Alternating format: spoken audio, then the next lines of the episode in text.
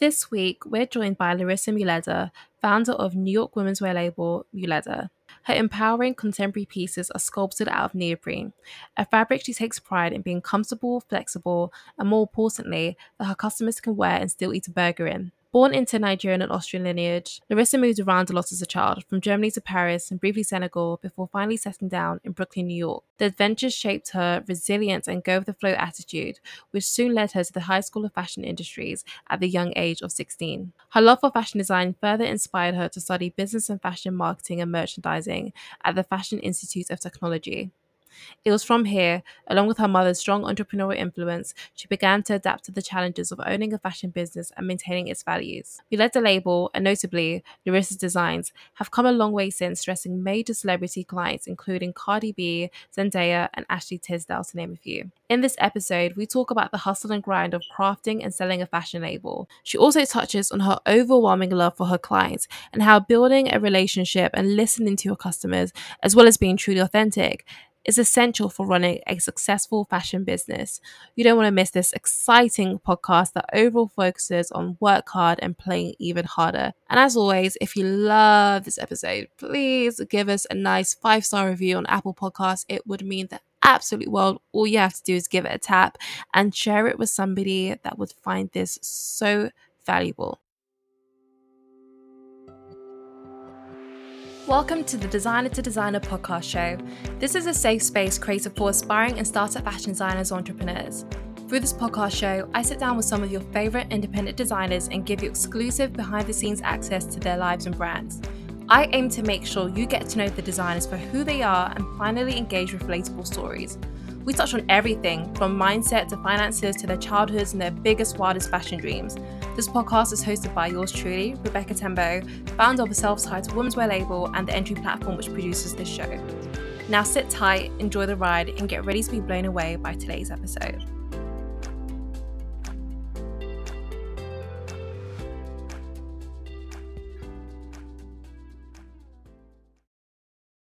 Welcome to the podcast, Larissa Muehleder. I'm so, so, so excited to have you. As mentioned before, I saw your brand on Instagram and I just fell in love with your pieces. And I wanted to firstly find out who you were, who founded this brand, and of course, introduce you to my side of the pond over here. So, yeah, thank you for giving me your time today. Yeah, thanks. It's my pleasure. So you moved around a lot as a child from Paris to Senegal before finally settling down in Brooklyn, New York. Talk to us about your childhood and your background. So uh, my mom's Nigerian and my dad is Austrian, and they just never stayed in one place. So we did move around a lot, and people often ask me if he was in the military, but no, they would just like big adventures. I can name a couple of countries we've lived in, but mostly I was born in Germany and then raised a few years in Senegal until we moved to Paris for about two years. And then I grew up with my mom in Brooklyn and my dad stayed in Vienna. Austria. And it's just, I think it's just adapted me to change. Like I'm not, I don't shy away from it um, moving is something that comes naturally to me. I just, you know, wherever I'm supposed to be, that's where I flow, that's where I go. So I think that's pretty much how it's affected me overall as an adult and as like my personality and who I am. Perfect. And I know you mentioned to me before that your mom's own business. She launched a skincare brand called Telly Young Cosmetics and Skincare and it's actually a miracle worker. Like it fades away. Um, it's a it's a skin fading cream that fades away like an even skin tone because we know that we can you know be victims to bad cans and just dark spots and blemishes and she's really like really honed in on her skills in that and it's doing phenomenally so i'm super proud of her Great. Do you feel like she's taught you anything when it comes to like business and just seeing her like do her thing?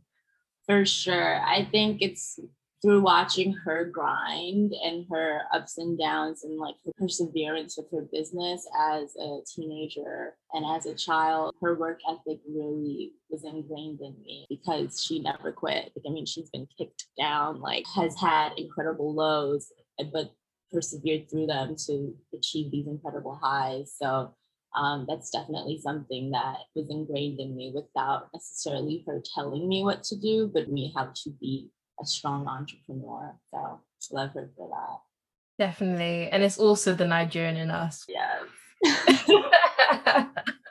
so you've yeah. been working in the fashion industry since you were 16 years old, which is so young. How did your journey begin? So I went to the High School of Fashion Industry and there I designed I designed, you know, dresses and I started doing prom dresses and sweet 16 dresses and special occasions. And I just a lot of people, you know, they're they're surprised that, you know, because it's it takes a lot to be an entrepreneur. I mean, it's a different mindset.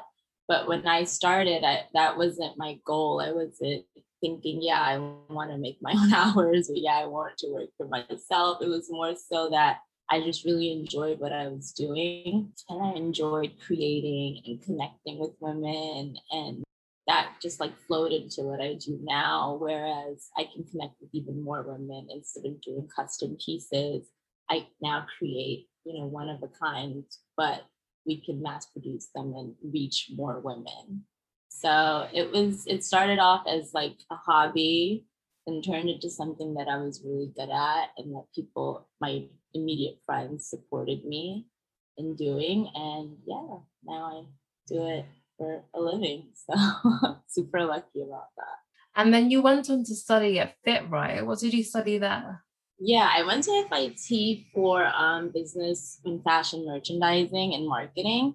And a lot of people find that surprising. Obviously, like in high school, we learned a lot. It's surprising to think about it, but I learned literally all my design skills in high school. And obviously, I brushed up on it, practice. You know, you get better as you go. But I knew that to be a full, you know, well-rounded individual. And if I wanted to be in business for myself, there was there were a lot of pillars that I should know and it's not just design. So I was very adamant about getting an education in other areas of business management and marketing. And I was, you know, that really turned out to be the best way to go about it for me personally because when you when you want to be a designer you think you're designing you know like 90% of the time it's like all sketches and fabrics and it's beautiful, but literally it's probably 20% of your time designing and the rest of it is just curating your your brand's identity, your marketing, your finance, and just being a well-rounded individual and entrepreneur really helped me with my business. Okay, I actually think that's so good that you studied something besides design, especially because as your brand evolves anyways, you're going to outsource that work. So you might as well do the other work, which will take up the other 80% of your time, as you've mentioned. So that's actually a very smart decision. Do you feel like that education really helped you with what you're doing now? Like, do you see anything that was really valuable? There were many things that were valuable, like just planning and understanding projections and understanding time management and, and delegating and fabrics. And there's so many different classes. I mean, even classes that aren't about fashion necessarily, like ethical classes that teach you about people and working, you know, with people. Because all I've ever done is Muehleder. Like I, I started it in, in college so I've never worked at an, uh, you know, with within a company. Um, so my skills, my people skills, how to um, be, I guess, the boss. I, I, I, don't like that word, but how to be a boss um, came from just seeing how people work with each other in a classroom or in university. So I feel that I definitely gained a lot of different tools, not just like in class, but also just like working with different students and learning from them as well. Perfect. So when did you decide to create your own label and what did that process look like? Because I know you were making pieces, you were doing prom dresses and things like that. But then when did you actually say, no, this is going to be a brand and it's going to have a logo and I'm going to make these sorts of pieces? I think paying attention to other brands, seeing where you uh, where you want to be and understanding what kind of brand you want to have is important to begin with because you have to you have to figure out you know obviously like i said i never worked for someone so you have to figure out your roadmap it's very it's unclear you're like in uncharted you know waters but you just have to pinpoint your steps in order to get to where you want to be i think that when i started i saw like alexander wang and i saw all you know like these like Phillip Lim and these brands. And I and I thought, hey, like I would love to be in Saks. I'd love to be in Bergdorf's. I'd love to um, be a brand that can be accessed all over the world. And so I realized that I won't be able to do that if I'm designing, you know, these dresses, you know, that take literally like a week to make, which are like, you know, like the prom dresses and the sweet 16 dresses. Um, so I knew that I had to create dresses that were a little bit more um, easy to access and easy to make and easy to produce. I also realized that those dresses that were very intricate weren't necessarily for everyone. Like I would do fashion shows all over New York City, like all the nightclubs, all the know like different universities around um, the U.S. like in the states. And although people would love the dresses and be you know absolutely amazed by them, no one was purchasing them because they were very specific to like my style and not you know even you can love it but you won't see it necessarily on yourself so i realized pretty quickly like early 20s that i should create something that's a little bit more mainstream like easier for people to adapt into their life. And so i created items like little capsule collections and of like tops and dresses. And i would go from boutique to boutique literally. I'll just walk in like hi how are you um, my name is Larissa. Is your buyer here? Um, no. Okay. Is your owner here? Can I be, you know, how can I get in touch with them? Sometimes they would be there and talk to me immediately. Other times they would pretend they're not the owner, but I would come back and then find out they are and just like show show them my pieces. And some stores would let me, you know, they would host some of my items on consignment, which is where they um, you know, they they stock it, but they don't pay you unless someone purchases it and then you get your commission from that and then other boutiques would you know buy it right off but that took like at least three years for that to happen. I met a good friend of mine who became my mentor. His name is sam desner and he owns the boutique 3ny in new york city. And one day i walked into sam's store and this is so funny because this goes into the question of why i use neoprene. I walked into sam's store and I was showing him these silk like camisole tops, polka dots with bows on them. They were super cute for the time. And um, I'm showing it to him. He's like, no, no, no, in his accent that I'm doing a terrible job impersonating. But he was just like, no. And I was literally like, oh my God, like, what am I going to do? Everyone hates everything. And then he looked at my dress and he said, but this, this is fabulous can you make this? This I will buy this. And then I was just like, I looked at the dress and I assessed it and I looked up at him and I said, yes, like how many do you want? And then I walked out with an order and literally like ran to the fabric district because that was not a dress I made. That was a dress I bought at Zara. However, the dress had this like amazing shape. It was actually a very solid fabric that didn't stretch at all. And although it was really cute, it was like every time I sat down, I couldn't breathe. It was so tight. So even though I knew like, okay, this is what he wants, this is what I have to do to get my foot into the door, but I don't want to create something women can't wear and be comfortable in. So that's when I found neoprene because it creates a shape holds its shape, but you can also stretch. Like you can eat a burger and feel good and feel like it's not going to show. You can breathe in it. And honestly, that was what like set me off. I created these dresses. They did incredibly well. And then from there, I was introduced to a woman who worked at a showroom, which is who picked me up, and then that's where I, became, I started getting into stores. Because they got me into stores off of that one design. I mean, you oh. always have to pivot. I think that's what I get from that story. If something's not working, don't be afraid to pivot.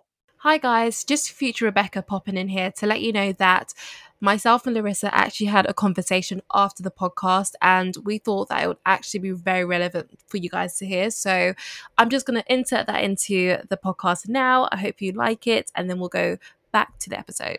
It take me too long, then yeah, but I just couldn't imagine not creating samples in house because we change them so much as we're as we're going through the design process and and also just knowing um, how to sew in construction helps you understand what you can and can't do with certain mm-hmm. pieces especially neoprene it's like very finicky um, yeah. making sure she's not too hot or you know different things like that so yeah i definitely do everything in house like we have a full studio. and I patterns yeah I mean, I have obviously assistants, but like I'm the one like we're we're we're creating it together. Yeah. Oh, that is good. It must be so fun, like having a team, especially when it comes to the design side of things, just to like bounce ideas and really see it come to life.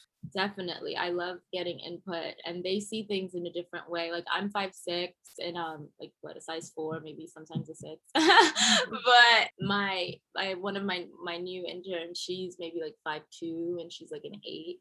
And we were creating this new dress and I wanted to make it like the flares so high on the sides and low at the bottom. And then she said, if I wore that, I would feel like a pear. Like I would not be able to wear that. And I'm just like, oh shit. Yeah. like, you know what I mean? Like women who are, and generally women are like five two, five mm. four. Not many women are five eight. That's not like average, you know? So yeah. like thinking about having a dress that I know a tall girl would love would be comfortable wearing, which is pretty much all my dresses right now. I realize that I don't have any dresses that are like cut short a little bit less volume mm-hmm. where a mm-hmm. woman who's like a size 12 and she's five foot would wouldn't feel like a basketball yeah no that's actually such a good point yeah. yeah. women are different our bodies are different you can't just yeah. do one person Amazing. Well, yeah, and I also couldn't imagine like it's so expensive. So kudos to you. Girl, it is costly as fuck. Like this is why I'm so happy I can sew because I'm doing the toiles, but obviously with the toile, you don't have to finish it like make it all fancy. Yeah. just to make sure the fit is good on the model. But the sample, well, the patterns for four designs, it's gonna cost me mm-hmm. about 450 pounds, which is maybe about I don't know, six, seven hundred dollars maybe for just the patterns. That's like yeah, it'll be like two hundred fifty dollars each here, depending on what it is. It's like yeah. Dress. Exactly. It costs money. It's crazy. And then the sampling, well, I spoke to them and they're like 18 pounds an hour, like $25 an hour or something, which isn't too bad. I think that's good for sampling and they're not like super long to make. So I'm like, I can I can deal with that, but at least I'm doing the 12 and not having yes. to do the sample. So don't give you like this flat rate price for a sample? Some do, but like for example, with the patterns, they have like a a price list. So they actually charge you depending on how many pieces, like if it's a dress, then there's like five to seven pieces. This is the cost and whatnot. So with the patterns, I have a good idea of like how much that would cost. But with the um samples, for some reason here, they're always like, well, we won't really know until we make it. And oh my god, they're too smart. they told me that, I'd be like, oh shit. oh, but this like, is the thing though, when you can sew and like for, for them telling me 18 pounds an hour, I'm like, okay, this skirt should take you like an hour, hour and a half at the most. You can't tell me you spent five hours on that skirt because yeah. I sew. So I would 100% know. Yeah, no, yeah. Sure. My factory told me so. Like, I take it. I, I don't even wait for them to make me a sample because which I I should, but I've actually been lucky enough not to have to. So like after they make the pieces and they produce it, then they come back to me like this was so much work. We can't really do it at this price. And I'm just like, you know, then we go back and forth about it. But I think like they just have here, they just have a set price and they'll say like it's 400 for a dress, 250 mm-hmm. for a dress. I don't like that surprise, like, surprise, took me eight hours. you know what I mean? yeah I guess it's just it's just like different it depends on who you go to that's all no yeah exactly it depends there's some people that are like yes it might cost around this it might be cheaper da, da, da. so It really depends, but if they mess it up, then I'll go somewhere else. I would, I would re- recommend going to a graduate student to create your. Oh, okay. No, because they're really good. I actually tell a lot of people. Like I had a call this morning, like this one-to-one consultation things that I do, and um, she was saying that she wants to hire a seamstress, or she didn't know whether to go through the production route because she couldn't really afford to place a bulk order, and the price that she was quoting was too much and stuff. And I said, yeah, definitely go and see if there's a graduate that yeah a job or something and just like pay them part-time hours or put pay them per piece. That's yeah. even better that they they make. Um because what 10 pounds an hour you can do that here anyways that's fine for them it's a lot more affordable but they're very talented like they've been studying it for huh what's your minimum wage over there it depends where you live but in london for us depends on your age as well but I think oh. it's around ten pounds. Wow. Okay. Well, yeah. But it's bad because this is the most expensive place that this place is expensive. I'm so lucky that my parents have a home here because mm. I have friends that moved in from outside of London and they're so used to mm. paying like 500 pounds for a beautiful one bedroom two bedroom apartment and here you're going to pay two grand like two thousand pounds. So like wow. I know i don't think so you can anything. yeah you couldn't get anything. You get a closet. You could like you could go live at a storage facility for five yeah i know new york's a bit pricey as well. I think london and new york is basically the same. I just feel like you guys are a bit more faster in like pace but yeah. basically the same weather and pricing is insane. There's so many people that you know you listen to these interviews and you don't really hear like the the like the nitty gritty. Yeah, the stuff that really matters. Yeah. Do you know what? I feel like designers today, we just feel like we need to go on social media and tweet something or post something on Instagram, and that should be enough. Like, that is it. That's all the work we should do. And what I love, and I think generally in America, you guys have this like very like hustle grind like you guys are on job basically. And i feel like it's such an amazing story because it's like no you actually went out there. So if you had just created your brand and sat at home and was looking online waiting for people to purchase mm-hmm. none of this would have happened. Well at the time i don't even think i was on instagram yet. So that was a very different time. I think instagram was out but i personally wasn't on it yet which is just crazy to think about. but yeah, I think even now it's people forget that you need that connection.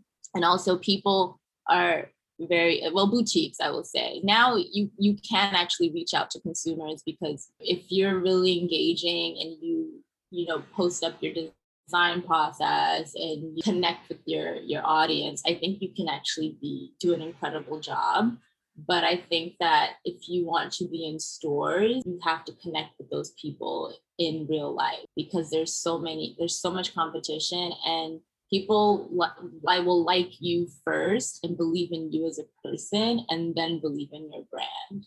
So, what do you think has been the biggest takeaway from being in mm-hmm. stores, being able to connect with your consumer, and also just the relationships that you've had with buyers and store boutique owners? So, getting into stores, like I said, I wanted to be like these big brands that I loved. But then I quickly realized that it's not profitable for a small brand. I had to decide whether being in stores made me a brand or whether I made my brand what it is. And I say that to say that there's this like insecurity or like chip on your shoulder kind of thing if you're not sold in stores you don't feel like a like a you know you just don't feel like this certified brand um and then i decided one day that i just need to create for the women that support me. Whereas when you're in stores obviously they they take off you know they get like more than 50% off. They often want different discounts. They don't buy large quantities. They don't really understand understand your entire collection. So they'll get like a few pieces here and they're not telling your full story. And they just have a lot of input input in your design process, which is fine. Like I think you can definitely you should definitely listen to your buyers. But for me, it just didn't it just came down to profits. It wasn't profitable and I had to choose whether I thought being you know, cool and in a store was better than like being in business. So I pivoted from being in stores and focused direct, you know, solely to for direct to consumer, launched my e-commerce site. And now my I'm just like focused on just my clients, like what they want. They're the ones telling me what to do, what not to do, and what works for them and what makes them happy. No, I think that's one thing that people sometimes don't realize is that when you do sell in a store, you have what you call your wholesale price. So, you know, mm-hmm. you have your retail price, which is what you sell to the customer, and then you have to obviously sell it at a lower price to a buyer. Um, and that's mm-hmm. because they're going to mark it up to sell at your price. So they also need to make profit. When people are just, you know, planning their brand and deciding what they want to do, they need to consider are you direct to consumer or will you do that and, you know, do wholesale and stuff? Because then you need to be making at least something. Because some brands actually just rely on wholesale and that's all they do. If you have a big order, it's great, you know, but if not, then you could just be making like literally a thousand pounds, but you've made like how many hundreds of pieces. So it's crazy. And you get the big orders through connections, like who you know, and then who's wearing your garment. Because you think that, well, my my perception of like like buyers, I always thought that they wanted to find like the newest and the hottest thing. But honestly, their job is to sell clothing. So they don't they want the newest and hottest thing, but they want other people to want it first and then they will pick it up. They're not going to pick you up and make you famous. They will pick you up once you're famous. So you have to work on your clout, work on your brand. And I mean, everyone's chasing success, but chase the right success. Be successful with the people who support you, the, the clients that you have, and then eventually you'll, you know, you'll keep growing. So that's what I chose to do. I love that. Who is the Muehleder woman and why does she choose to wear your brand? Oh, I love her. She's amazing. She's just vivacious. She has a spirit that she just always wants to just, you know, have the best time, um, feel good doing it, and feel confident, comfortable. And I know we, we use the word unique a lot, but I think she just wants to feel like she's understood in her confidence in her daily strut and what and how and what she where she goes and what she wants to do. She's definitely really opinionated and just like strong in her identity. And I create pieces that help you feel that way, help you express exactly how you feel, exactly just what you aspire to be as a woman. That's so lovely. I love that. She sounds like an amazing woman. she's you, she's me. Basically. so, having studied fashion and worked with private clients, what do you think you were unprepared for when creating your brand? I mean, there's so many like twisted. You're unprepared for everything. like you're not prepared for any of it. Um, but you just figure it out. If it's something you really want to do, you have to figure it out. I think I would say sooner than later, learn how to reach out to people, um, learn how to ask for advice. And also, I, I applied for FI, FIT design entrepreneurial program, and it really taught me a bunch of things that I didn't learn in college about like building a business. So never stop learning, I would say, and never stop asking for help and always and surround yourself with people that have the same mentality as you or that are already doing the things you want to do and i think that will help you when you stumble yeah, and I'll definitely say 100% surround yourself with the right people, even outside of fashion. Like, it's so good to have different perspectives, but it is mm. hard, as we spoke about before when we spoke um, the other day. It's so, so, so hard. You need that emotional, mental, financial support. So I think the biggest thing you would what I feel like a lot of us, especially when like creatives, we're not A type, so we don't have like that, you know, we're not 100% structured and aligned. And I would say that I've found the common similarity between us is just uh, we check on our finances last because well one it's like daunting. Um two it's not like our specialty but i think putting that in the forefront um, understanding finances understanding cost factoring not just like the price of the garment but like your time and efforts that you put into the garment um, will will lead to like a strong business. So if i said anything i would say that learning about my finances sooner than later was very would have been like really beneficial no, I completely understand that. So you mentioned before that it can be tricky in the design process because you have to consider the customer, the buyer, and sometimes private clientele, which is kind of what we mm. touched on before as well. So what advice would you give to designers when it comes to curating their collections? Again you have to like pick what you want to be like your end goal. So if you're adamant about being a certain way like as far as like haute couture and that type of designer you just have to when figuring out where you want to sell like if you do want to if you know you definitely want to be in boutiques you have to bend. You have to listen to what they want and try to find a middle ground because that's just you know unless you're you know, you're already on Beyonce and you're on Rihanna and they'll take you as you are. You really have to find a way to express yourself while also making sure that, you know, you're taking notes from exactly what they're looking for. You think you walk in and you're like, I'm so talented, I'm great, these are my pieces, buy them. But honestly, it's their job to make sure that they sell these pieces. So they want to make, and they know their clients more than you do. So they will always give you feedback on them. I had had a friend of mine. He's an amazing outerwear designer and he's actually very successful. I won't name any names because I don't know who else to be telling his story. But Saks approached him and he's a he's an outerwear designer. He's like super talented. This is what he does. It's outerwear. And they asked him for like more separates. But it's like if you want like why did you call me into this meeting for like the fourth time and ask me for separates? I make outerwear you know? It's just sometimes you just have to like figure out maybe make some outerwear and get in the door or tell them no and find someone else who understands your vision. Um so it's just it's it's it's just what you want to do. Like sometimes you have to bend in order to be in certain stores or certain places. And then other times you say you know f that. I'm just going to stick to my guns and stick to what I'm doing and which is kind of what I did and that's why like I'm direct to consumer because I had a vision and even though cuz neoprene isn't something that everyone you know is familiar with and understands and for buyers at that time especially it's it's a little um, scary to make sure that you know like their customers will be interested in this what no matter how much they love the pieces.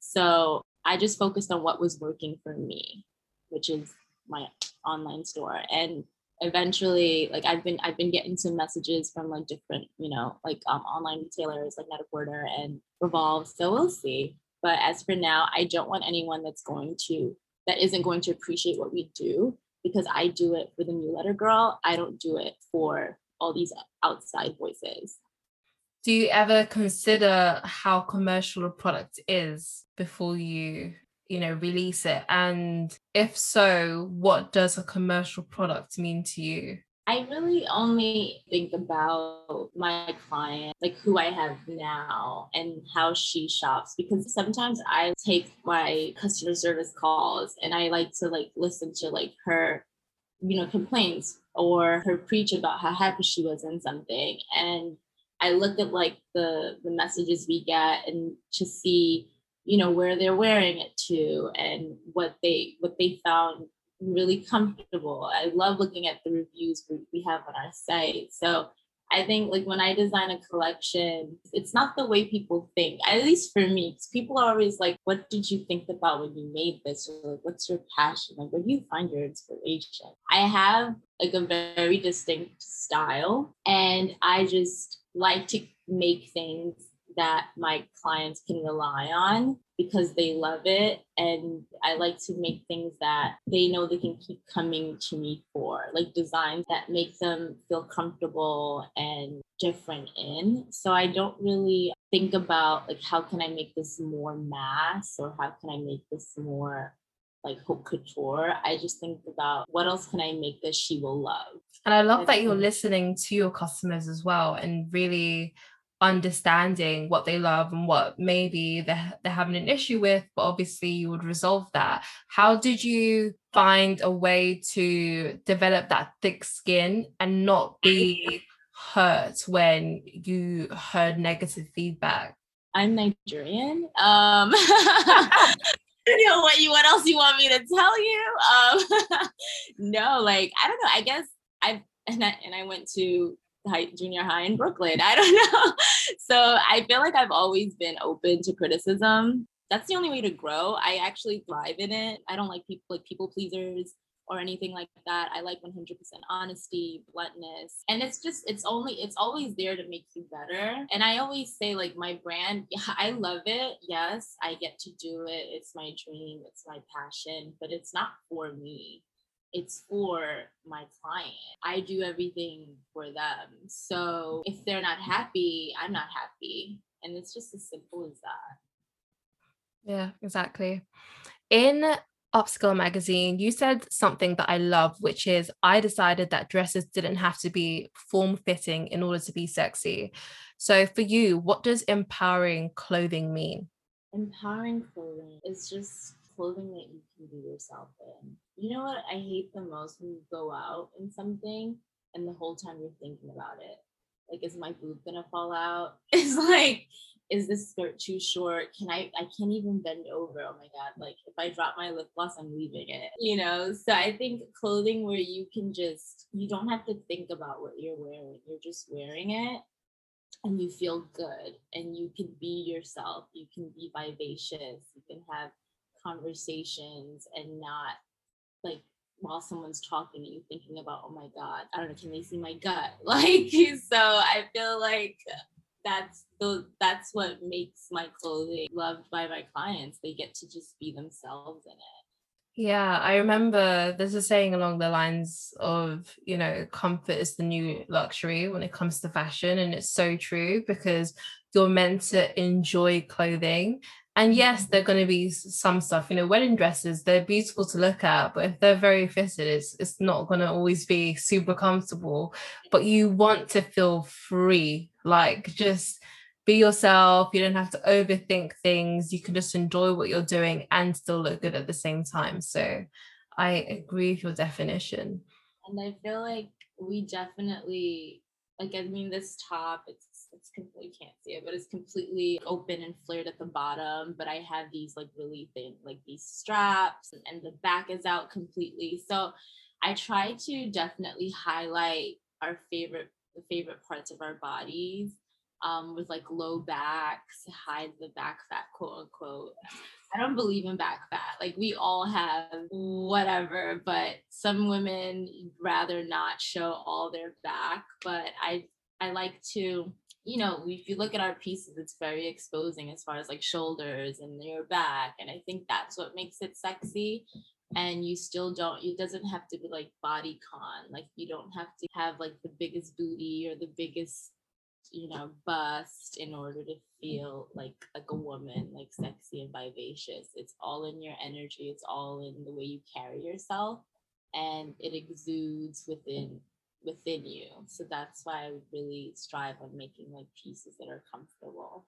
Years ago, you said something in a Miss Fish article, which was I regrettably let people talk me into thinking I needed a white model to be taken seriously in the industry. And when we spoke about this before, I told you that someone told me that I should, you know, have my brand and don't make it look like it's black owned. It should look like a, a, white person owns it. And when they find out that it's you, they should be surprised. And, you know, being so young for both of us at the time, obviously we thought, okay, that's just how it's meant to be. I was like, oh, I don't even want people. Well, I say that my brand's obviously named after me. So is yours actually with your surname. But I didn't want people to think that it was like a black brand, you know?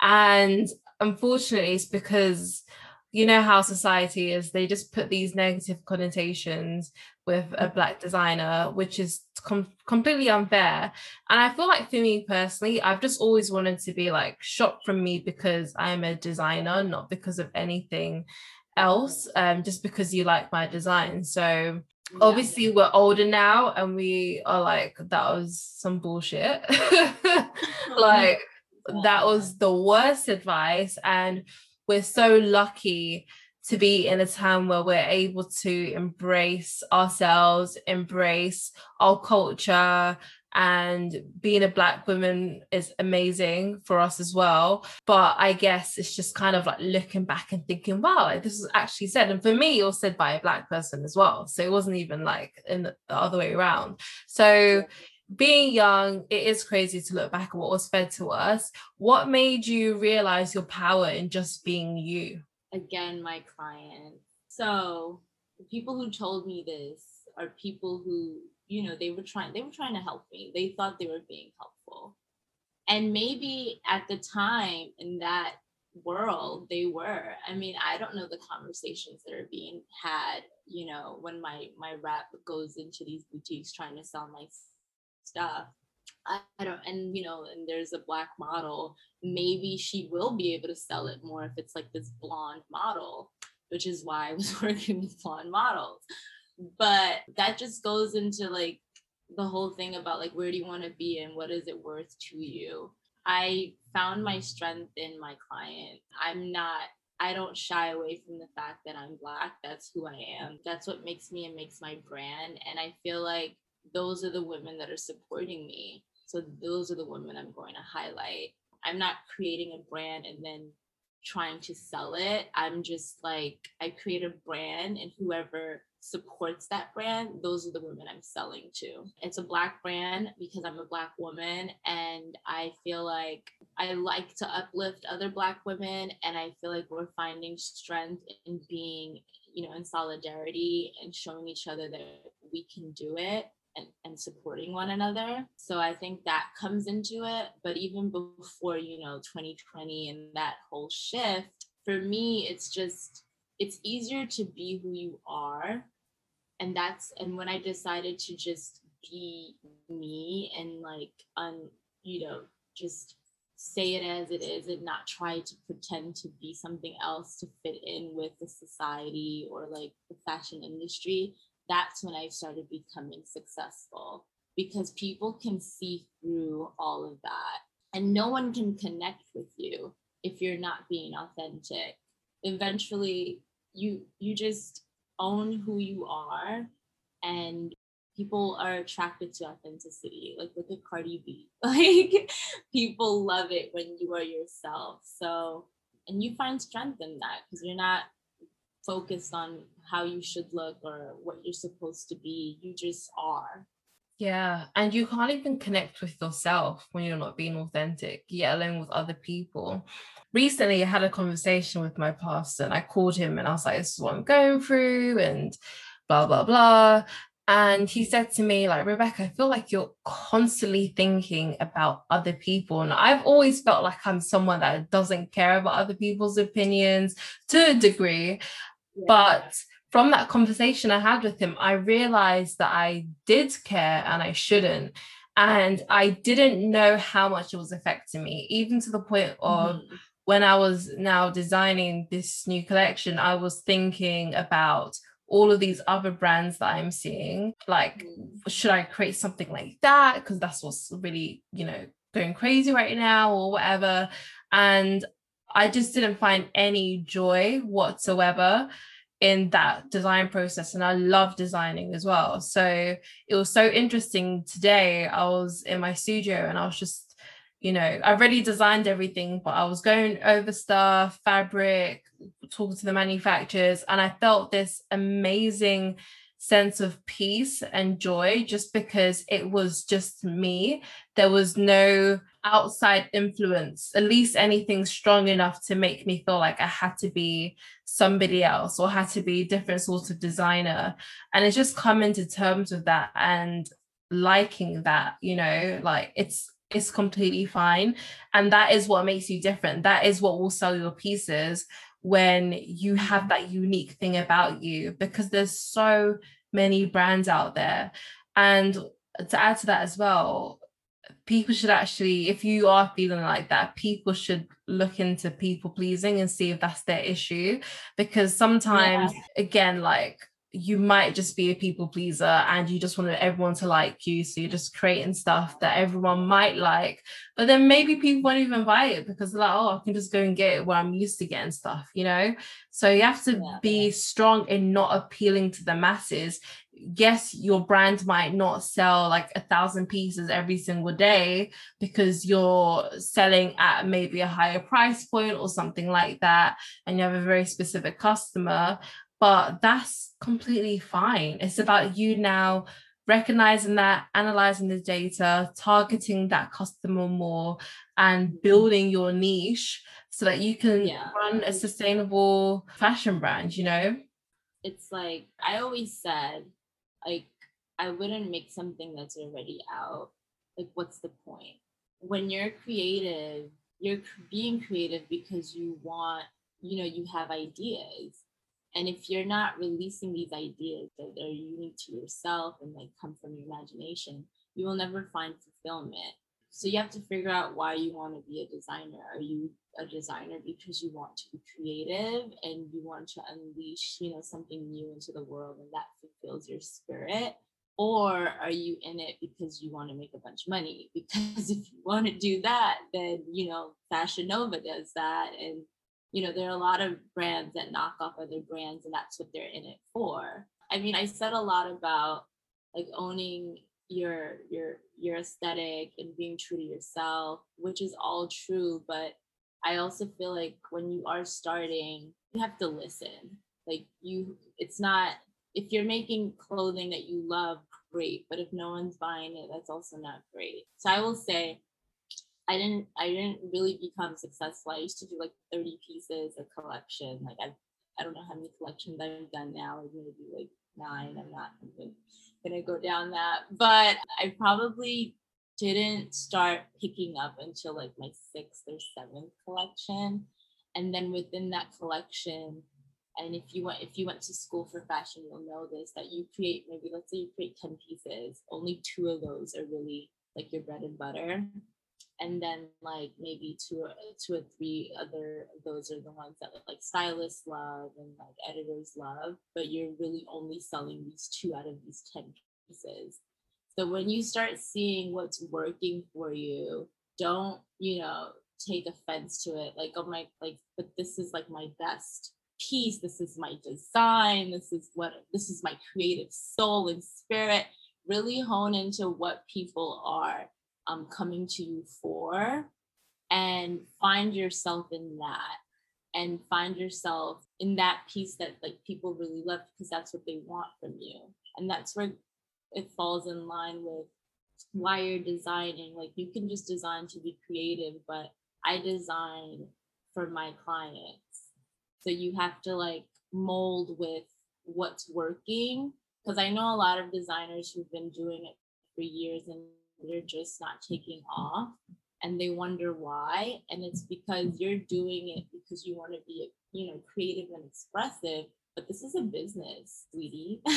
So you have to listen and adapt and um, pay attention to what people want from you because it's not you know it's not the other way around yeah yeah and what i love is that when you go on your website and you have all your collections as well I see so much consistency with your aesthetic, like the designs, see they're all great, but compared to what it is now, you can see like it's matured and and all of that mm-hmm. stuff. But there's like certain shapes and volume that you've kept throughout the years.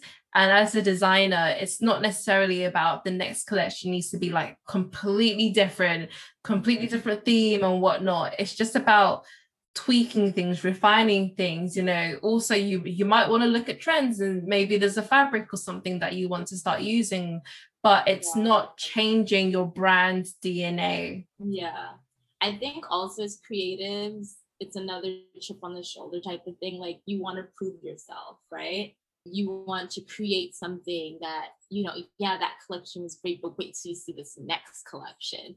And people who aren't creative don't work like that.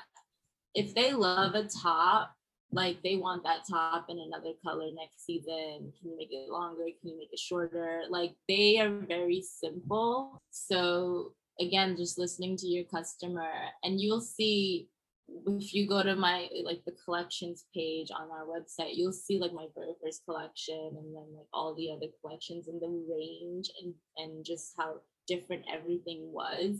And now I'm very like specific in what we release because I know what you, what my customers like and what they want. Yeah.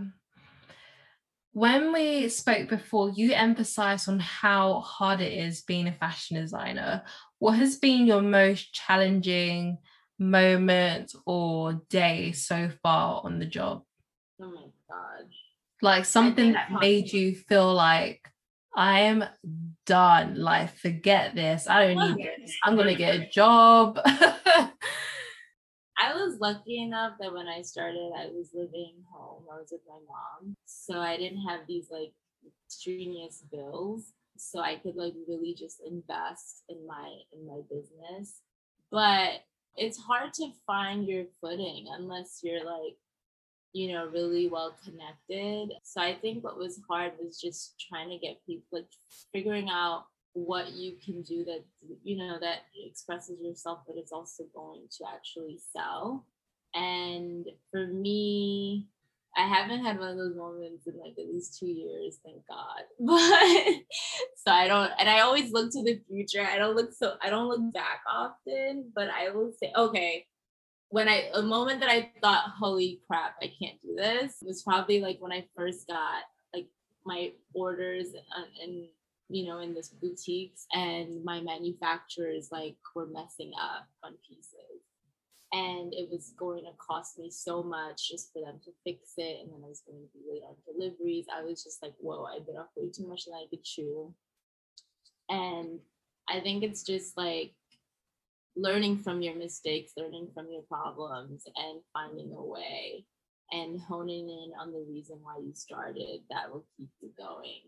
Yeah, and then also like let's say you create a collection, you send it out to um, you know all your stylists that you know, or your you know, and then all their emails have changed, and you're like, wait, I just built this list. Like, why do they keep changing their emails, or no one's interested in like pulling it? yeah, it's super discouraging when you know you're really trying to get out there, no one's responding. So again, it's just perseverance and less outside voices, focusing on what is working. That's what gets you through. Focusing on like the people who are supporting you, the clients you have, and then yeah, just continuously like paying attention, continuously honing in on your craft will get you through. What do you think today's designers can do to better prepare themselves for the roller coaster ride ahead? Because it's crazy. it's an exciting time. I think if I was starting today, you have so much access. You have you you just reaching out. Like don't be shy. You don't reach out to people above you, reach out to people around you and you grow together.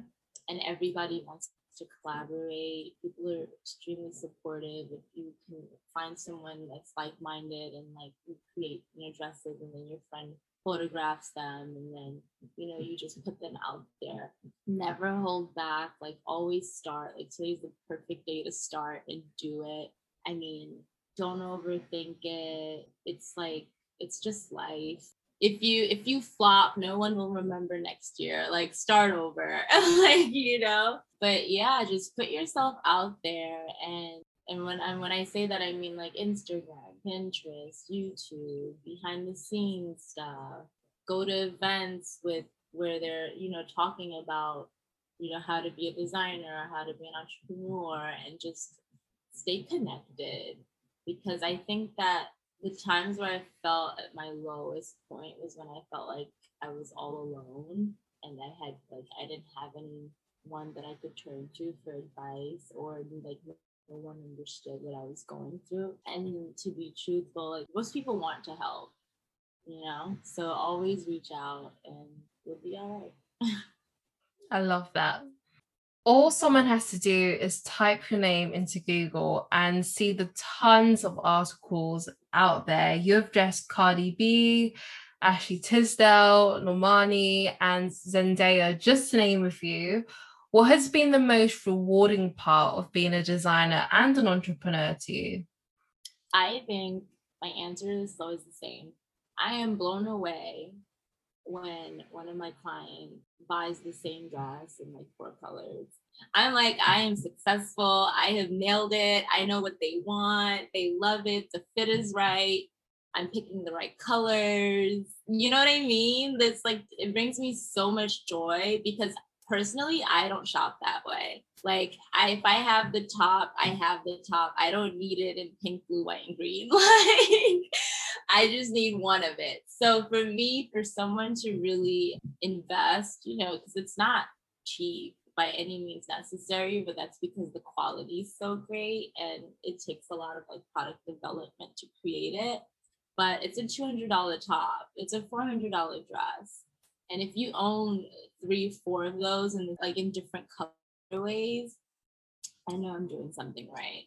So that's what reminds me and reassures me that I'm I'm in it for the right reasons and that I definitely should keep going. Yeah, repeat customers. I call them loyal Lucy's. Like they're the ones that you need to be hunting for and making sure like every single sell even if you only get like five sales on your launch whatever or even one sell like treat that person like a vip make sure that mm-hmm. product is amazing the service the delivery the packaging and they will come back and you nurture them because you don't need a million customers. You just need a hundred or a thousand and they're always coming back every single time you drop something new or to get different colors as you said larissa if you weren't doing fashion what would you be doing when i was younger and i was growing up i did want to sing but I have bad stage fright. So I wouldn't be doing that.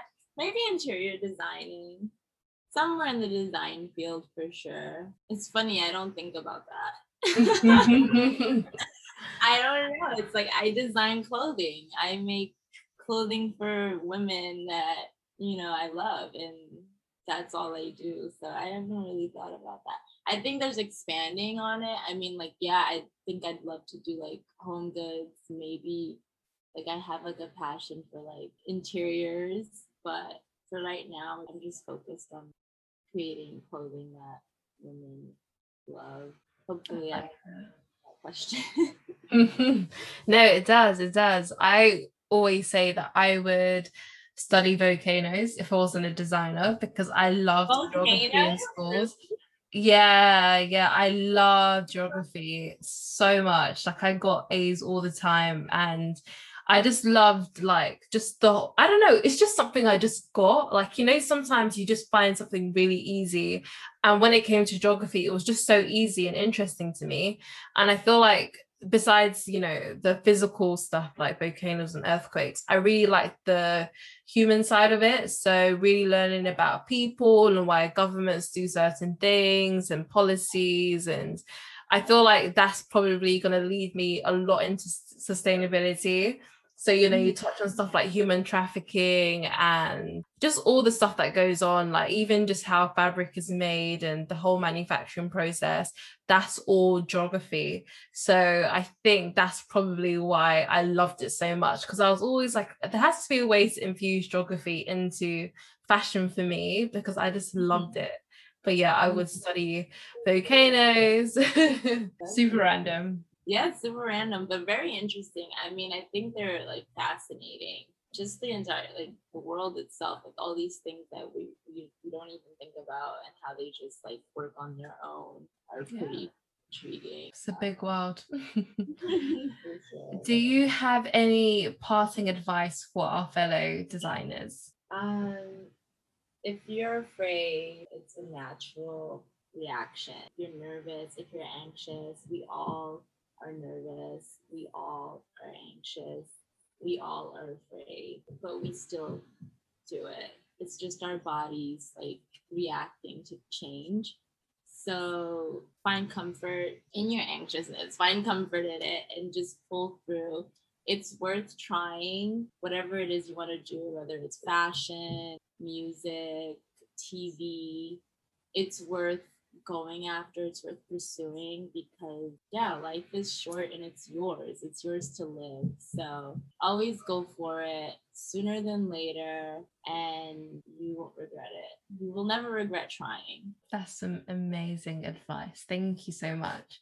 And where can our listeners find you? I am in New York, but our store